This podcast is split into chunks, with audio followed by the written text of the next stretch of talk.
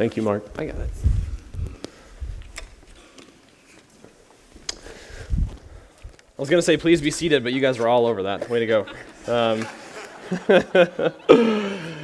well, good morning. My name is uh, Andrew, and I'm the campus pastor here at the Leawood campus of Christ Community, and I want to welcome you as well. I know you've heard that several times already, but not from me.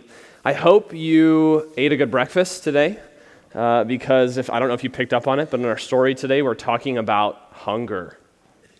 And hopefully that was, again, obvious and when we read when Mark read from Exodus chapter 16. Israel, we've been following the story of Israel, really kind of through the lens of Moses uh, in the book of Exodus. And Israel now is in the wilderness, but there's no meat, there's no bread, there's no food, and they're starving. Now, most, you know, many of us, we're, we're mostly middle class Americans, and we probably haven't experienced hunger like the Israelites are in this story, but we all know what it's like to skip a meal. We've all felt our blood sugar crash. We've all watched a toddler skip a snack and seen the chaos that comes afterwards, right? And we've seen that.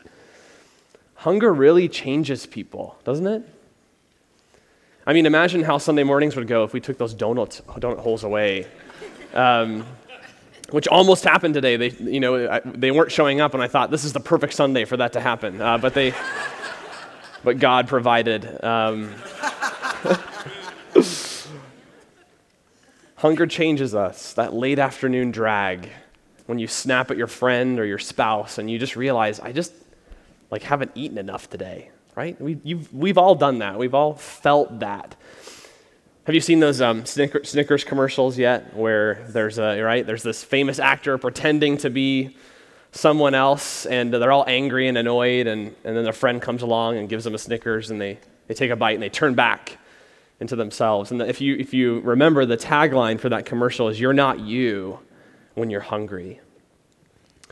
But after reading a text like Exodus 16 uh, and studying it this week, I, I'm not sure that that's true. Hunger does a lot of things, and one of the most profound things that hunger can do is reveal who you really are. Nothing reveals the priorities of the heart like the stomach. when our chips are down and our bodies are screaming at us for bread, it is very revealing whatever comes next. And that's why most of us avoid hunger if we can. And the Israelites in our story this morning, they want to avoid it too, but for some reason, God is forcing this situation. Don't miss that. He is withholding bread, He is making them hungry to reveal something about them. God wants Israel to see something and to learn something. He wants us to see it too. And Israel cannot see it, and we cannot see it until we're hungry. Until bread is all that we want. Until bread is all that we think we need. Until it's the only thing we can think about. And that's really where Israel finds herself in the wilderness in this story, the middle of nowhere, without bread, without food. And Israel desperately wants bread. Desperately wants bread. That's the whole conflict around this story that we've read. And if you haven't turned to Exodus 16, go ahead and do so now. Exodus 16. And while you're turning there, I just want us to think about what these people might be going through right now as we enter the story. They aren't just starving, they've also got to be confused. Let me explain what I mean by that. And I, I can't blame them. In the context of the book of Exodus, right, of all the sermons you've heard so far, they really shouldn't be hungry. Didn't God just defeat one of the most powerful nations on the planet at the time in Egypt? With 10 miraculous and devastating plagues, did he not just part the Red Sea so that Israel could walk across? On dry land. And didn't God promise that once the Israelites were out of Egypt, they would go to the promised land flowing with milk and honey, food? The land that God promised to Abraham and to Isaac and to Jacob and to Joseph before they were all enslaved in Egypt in the first place. I mean, if God is, have you ever thought this? If God is who he said he is, why in the world are his people wandering in the desert?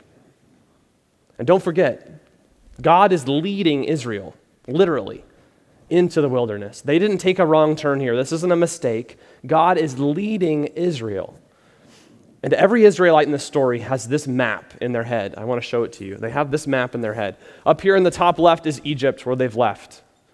And the top right is Canaan, is the promised land. Where the big red arrow is, is the wilderness of sin, which is where Israel is now. You see how out of the way that is?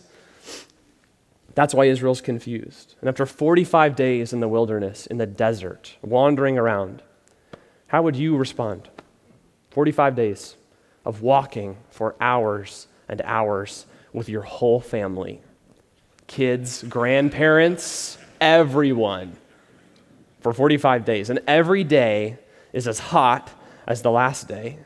And you're rationing your water and your food, and your kids hate you, right? You're sick of setting up camp and tearing down camp and setting up camp and tearing down camp every single day. And after 45 days, you run out of bread. It's like a nightmare. And after all you've been through in Egypt, centuries under the sting of the whip, the murder of your children, and the back-breaking work every day, it looks like God finally got you out of there, only to starve you to death in the desert. What would you do? I know what I would do. I would look for someone to blame, which is precisely what Israel does. And if you look at verse 2 of chapter 16, they say, And the whole congregation of the people of Israel grumbled against Moses and Aaron in the wilderness. And the people of Israel said to them, Would that we had died by the hand of the Lord in the land of Egypt, when we sat by the meat pots and ate bread to the full. For you have brought us out into this wilderness to kill this whole assembly with hunger. And the people are saying, Moses, you idiot. You tricked us. There's nothing here. At least in Egypt, there was food to eat. It would have been better to die there than to die here. And you hear it. All Israel wants is bread. And I, I can't blame them, but man, does that statement reveal a lot about their faith. And that's essentially what Moses will point out back to them in his response in verse 8. He says, Who, who are we that you grumble against us? Your grumbling is not against us, it's against the Lord Himself. You're challenging Him. Because we can sympathize with Israel, and we've all, we have all said at one point or another to God, just like Israel, God, you've abandoned us. After all that you've done for us, you've abandoned us. We've all said that, but Moses can say back to Israel and to us in that moment, after all he's done for you, how could you possibly doubt that he will provide now? And for Israel to mention Egypt as if they were better caretakers than God is just absurd, right? Sure, we were slaves and they could kill us whenever they wanted, but at least the food was good. What? That's ridiculous. Egypt was literally killing them for hundreds of years, but after only a few days without bread in the desert. Israel has decided it was better to die with full bellies than to even give God a chance to rescue them and deliver on his promise. Who in the world would possibly say that Egypt was better than God? Well, only a slave. They're not in Egypt anymore, but they're still slaves. And the hunger is drawing it out, it's revealing what's inside. And we begin to see here what is a major tension throughout the whole story of Israel and really the whole Bible. It is easy for God to get his people out of slavery. Israel doesn't really do anything to get out of Egypt. God does everything the plagues, the Red Sea, he defeats the Egyptian army. Done. For God, that's easy. What is hard and what God needs Israel to see in this story, and we need to see it too, is that getting the slavery out of his people is much more difficult. As oppressive and terrible and evil as the Egyptians were, and they really were, a few days without bread is showing Israel that the real enemy is within. The Egyptians have nothing on the slavery of the human heart, the spiritual slavery that drives us away from God at the first sign of trouble, to trust in ourselves and to put our own plans to get the bread we think we need to live. The slavery that drives us back to Egypt, the place of death. These are the same Israelites who just a few verses ago, notice in chapter 15, were worshiping God on the other side of the Red Sea. Here's what they say Then Moses and the, and the people of Israel sang this song to the Lord I will sing to the Lord, for he has triumphed gloriously. The horse and his rider he has thrown into the sea. The Lord is my strength and my song, and he has become my salvation. This is my God, and I will praise him, my father's God, and I will exalt him. You see, they're on, after the Red Sea, they are on top of the spiritual mountain. Yea, God, we love you, we'll follow you anywhere. Eyes are closed, hands are raised. They love God right up until they run out of bread. And suddenly, they are ready for Egypt again. Israel thinks that she is free when she escapes Egypt, but God is showing them now no, you are not. You are still living like a slave. There's not enough bread in the world to make you free because only I can do that. You want bread, but you need me. See, Israel wants bread. They know that. What they don't know is how much they need God. And so God shows them what he can do. And he says to Moses in verse 4 Behold, I'm about to rain bread from heaven for you. And the people shall go out and gather a day's portion every day, that I may test them whether they will walk in my law or not. And on the sixth day, when they prepare what they bring in, it will be twice as much as they gather daily. So God is saying, I'm going to give you the food, the bread you want to show you what you really need. I'm giving you a portion of daily bread because I am your portion, says God, forever. And that's why God says He's testing them. That language is interesting there. He's revealing the truth to them. God's going to provide bread. God always provides, but God doesn't just provide to feed their hunger, He provides to feed their hearts. And God's provision, notice this, in your life and mine, is never just for the stomach, it's always for the heart. God is asking Israel to look to Him and no one else for their physical and their spiritual daily bread, their daily sustenance. And so the first thing God does is He provides quail. If you notice in the story, thousands of quail. Verse 13 says the whole camp is covered in quail. And I just want to put ourselves in, in the moment here with Israel for a second. Imagine, right, in my mind, imagine the barbecues firing up everywhere among all the people for the first time in months. And grandma starts preparing her special spices, you know, whatever they did back then. I don't know. And the kids, they're, they're standing by the open flame when their eyes are like saucers. They're anticipating this food. And there's laughter and there's joy throughout the camp. And you eat to the full and you go to sleep with a full stomach for the first time in months. What's God doing here? Let's keep looking. The sun rises, you wake up. You step out of your tent after the dew is gone, it's dry, and suddenly you notice it left what looked like a fine, flake like frost on the ground.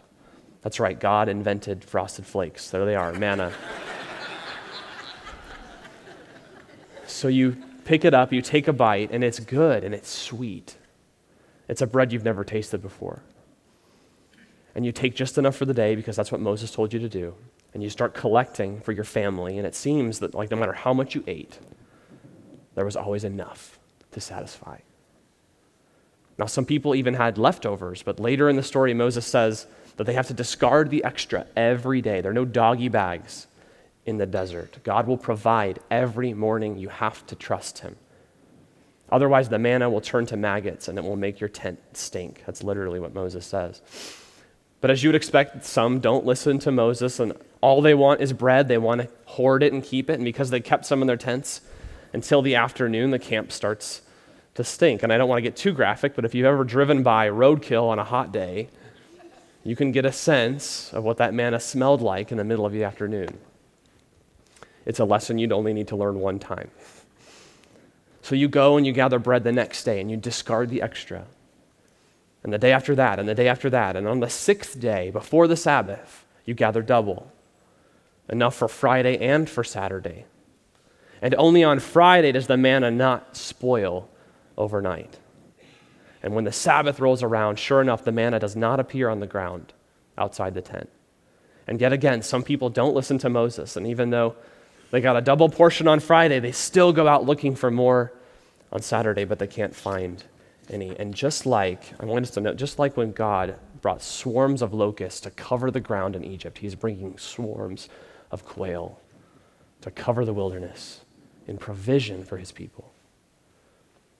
And just like when God rains down hail on Egypt in judgment, He rains down bread where there is no bread in provision for His people. And every day, without fail, for 40 years, that's where the story will go, God would provide bread every day, every week.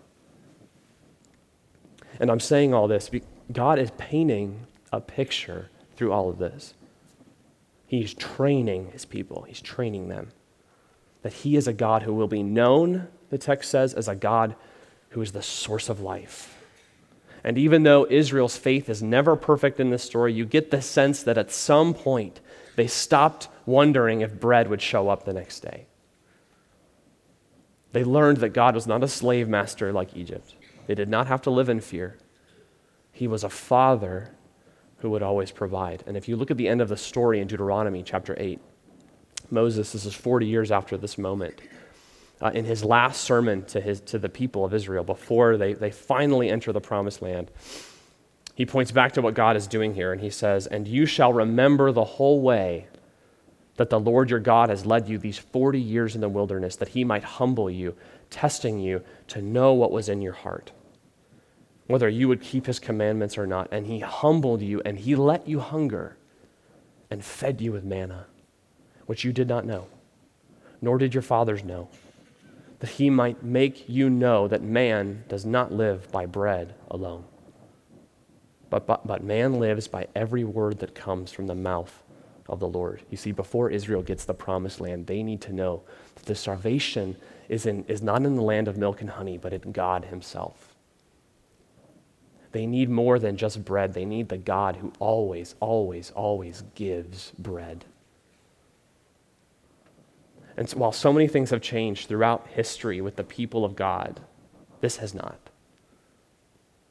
We so often, I know I do, find ourselves in the same place, wanting the bread instead of the provider, wanting the gift and not the giver. And honestly, in so many of my prayers, this is where I really see this in my own life, in my angst, and my questions to God. My chief aim is anything but getting more of Him in my life not more than I want my prayer answered or my problem solved or my pain taken away.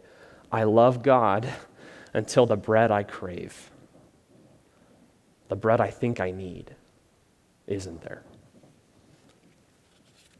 And just like Israel, God may be slowing you down in your life right now.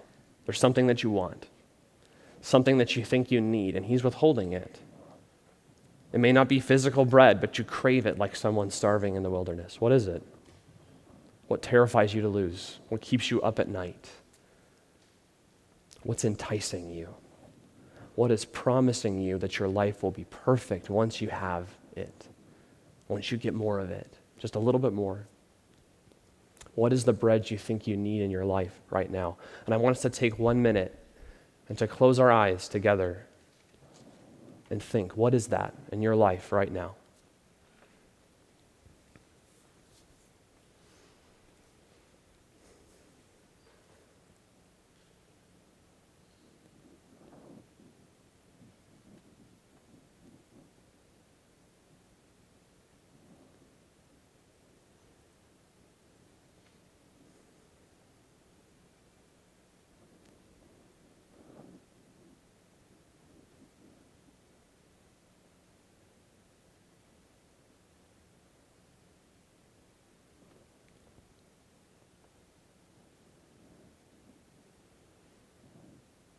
My hunch is it wasn't that hard to think of.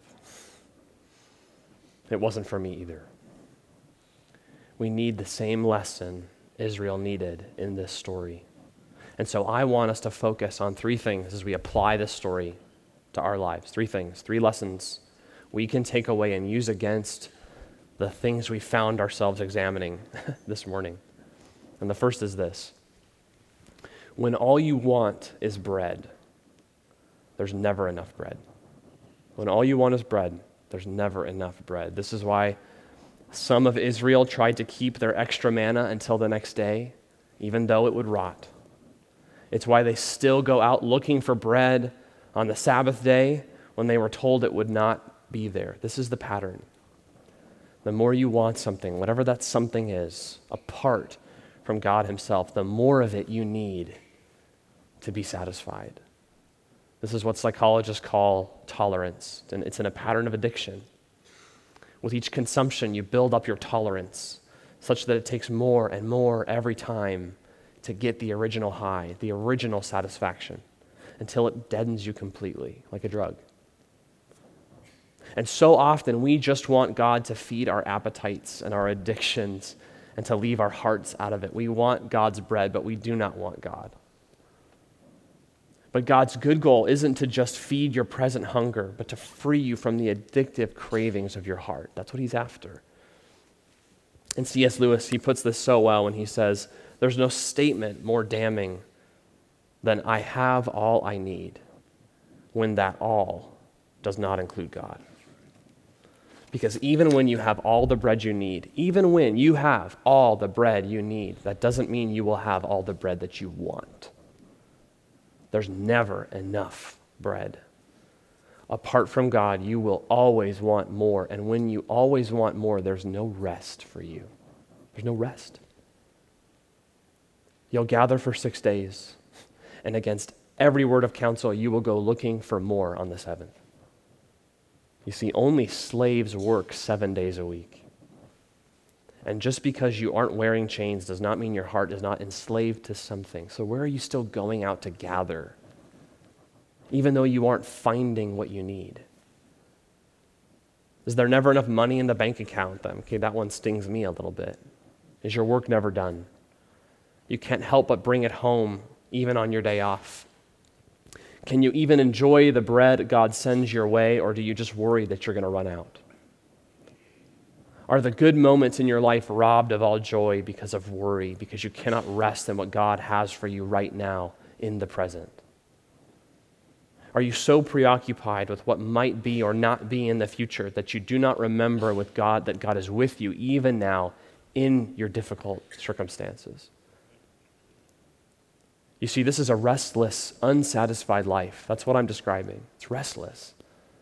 You cannot rest because when all you want is bread. There's never enough bread. And really, I, th- I think that's all of us. If you don't see a little bit of that in your heart, I don't think you're looking hard enough.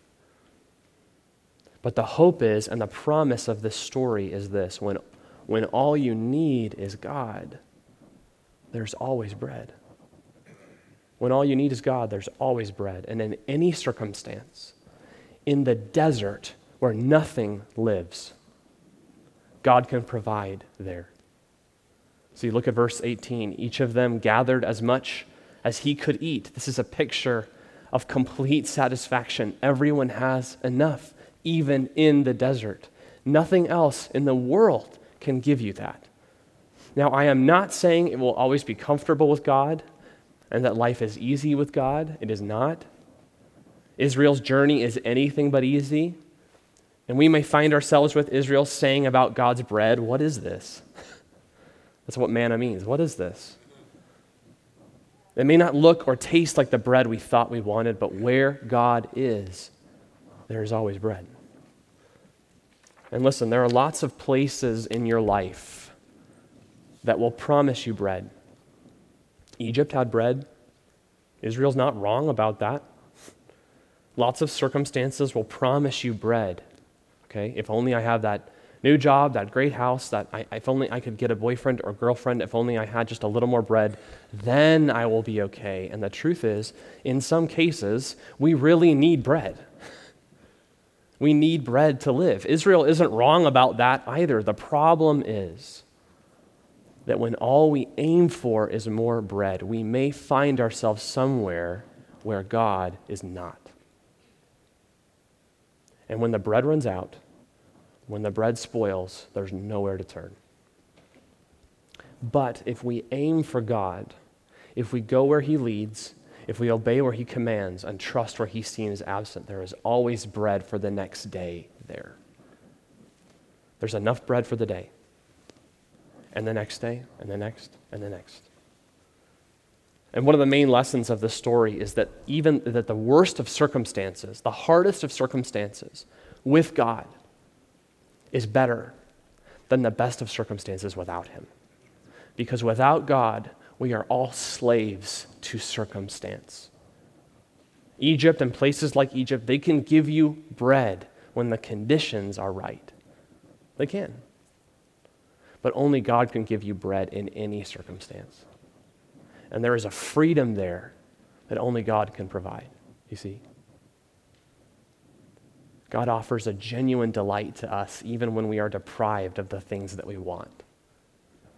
In any circumstance, we can delight in Him. And one of my theology professors at Trinity, he wrapped this up so well. He said, Where God's presence is, His provision and His protection are also.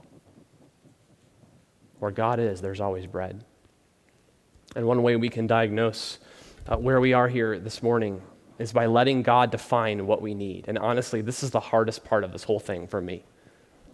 Many of us here, I imagine, are thinking, yes, God provides for me daily. I believe that. I would say that right up until you see what God meant by daily bread. And you're looking at it and you go, well, that's not nearly enough. I need more. Or I need something else. You see, God set up the system very intentionally in our story. He does not say to Israel, Tell me how much you need today, and I'll get it to you. He said, What I give you today is exactly what you need. His promise is not, I'll provide you with what you think you need. It was, I will provide you what I think you need, and you can trust it. Is God defining how much bread you need, or are you? Okay, that's the first diagnostic question. Another diagnostic is Are you resting on the Sabbath? Are you resting? The Sabbath is not a rule to be followed, it is a gift to the truly satisfied person. Because only a slave, like we said, works seven days a week, and only the spiritually free and satisfied can rest one day a week. To trust the emails can go unanswered, the kid's schedule can take a back seat one day a week. It takes an incredible amount of trust to rest in the promise that even if you can't see where the bread for the week will come from, you trust that it is there. That's what the Sabbath is it's bread for the soul. Are you resting in God's provision? Do you want more bread or more God in your life? Because only one of those things can free you and only one of those things came looking for you. And this is the good news of the story. Even when all we wanted was bread, God made himself bread for us. This is where the story points. There's a tension here in the text that's not really resolved in the life of Moses or even in the history of Israel. Because we would, if we kept following, we would go on to see that after they want more bread, they want more land, and then they want a king, and then they want victory over their enemies and so on and on and on and on. They want all these things more than they want God. And in some ways, that's the story of the Old Testament. But then something changes, something happened. And God came near to us in the person of Jesus Christ, and he stepped into this starving world. And we looked at him and we asked him for more bread. And here's what he said He said, I am the bread of life. Whoever comes to me shall not hunger, and whoever believes in me shall never thirst. Everyone who looks on the Son and believes in him should have eternal life, and I will raise him up on the last day, when God was the last thing we were looking for. When we were hungry and starving and empty, and we ran after a bread that did not satisfy, God became food for our souls. He became the nourishment and the salvation that we didn't want, but that we needed so desperately. Because wherever God is, wherever He is, if we follow Him there, there is always bread for you. There's always bread in the person of Jesus Christ. Let's pray. Father, we confess that we want bread more than you that so often we would rather have full stomachs than full hearts. would rather have comfort than truth, would rather have certainty than faith, would rather have more bread than more of you.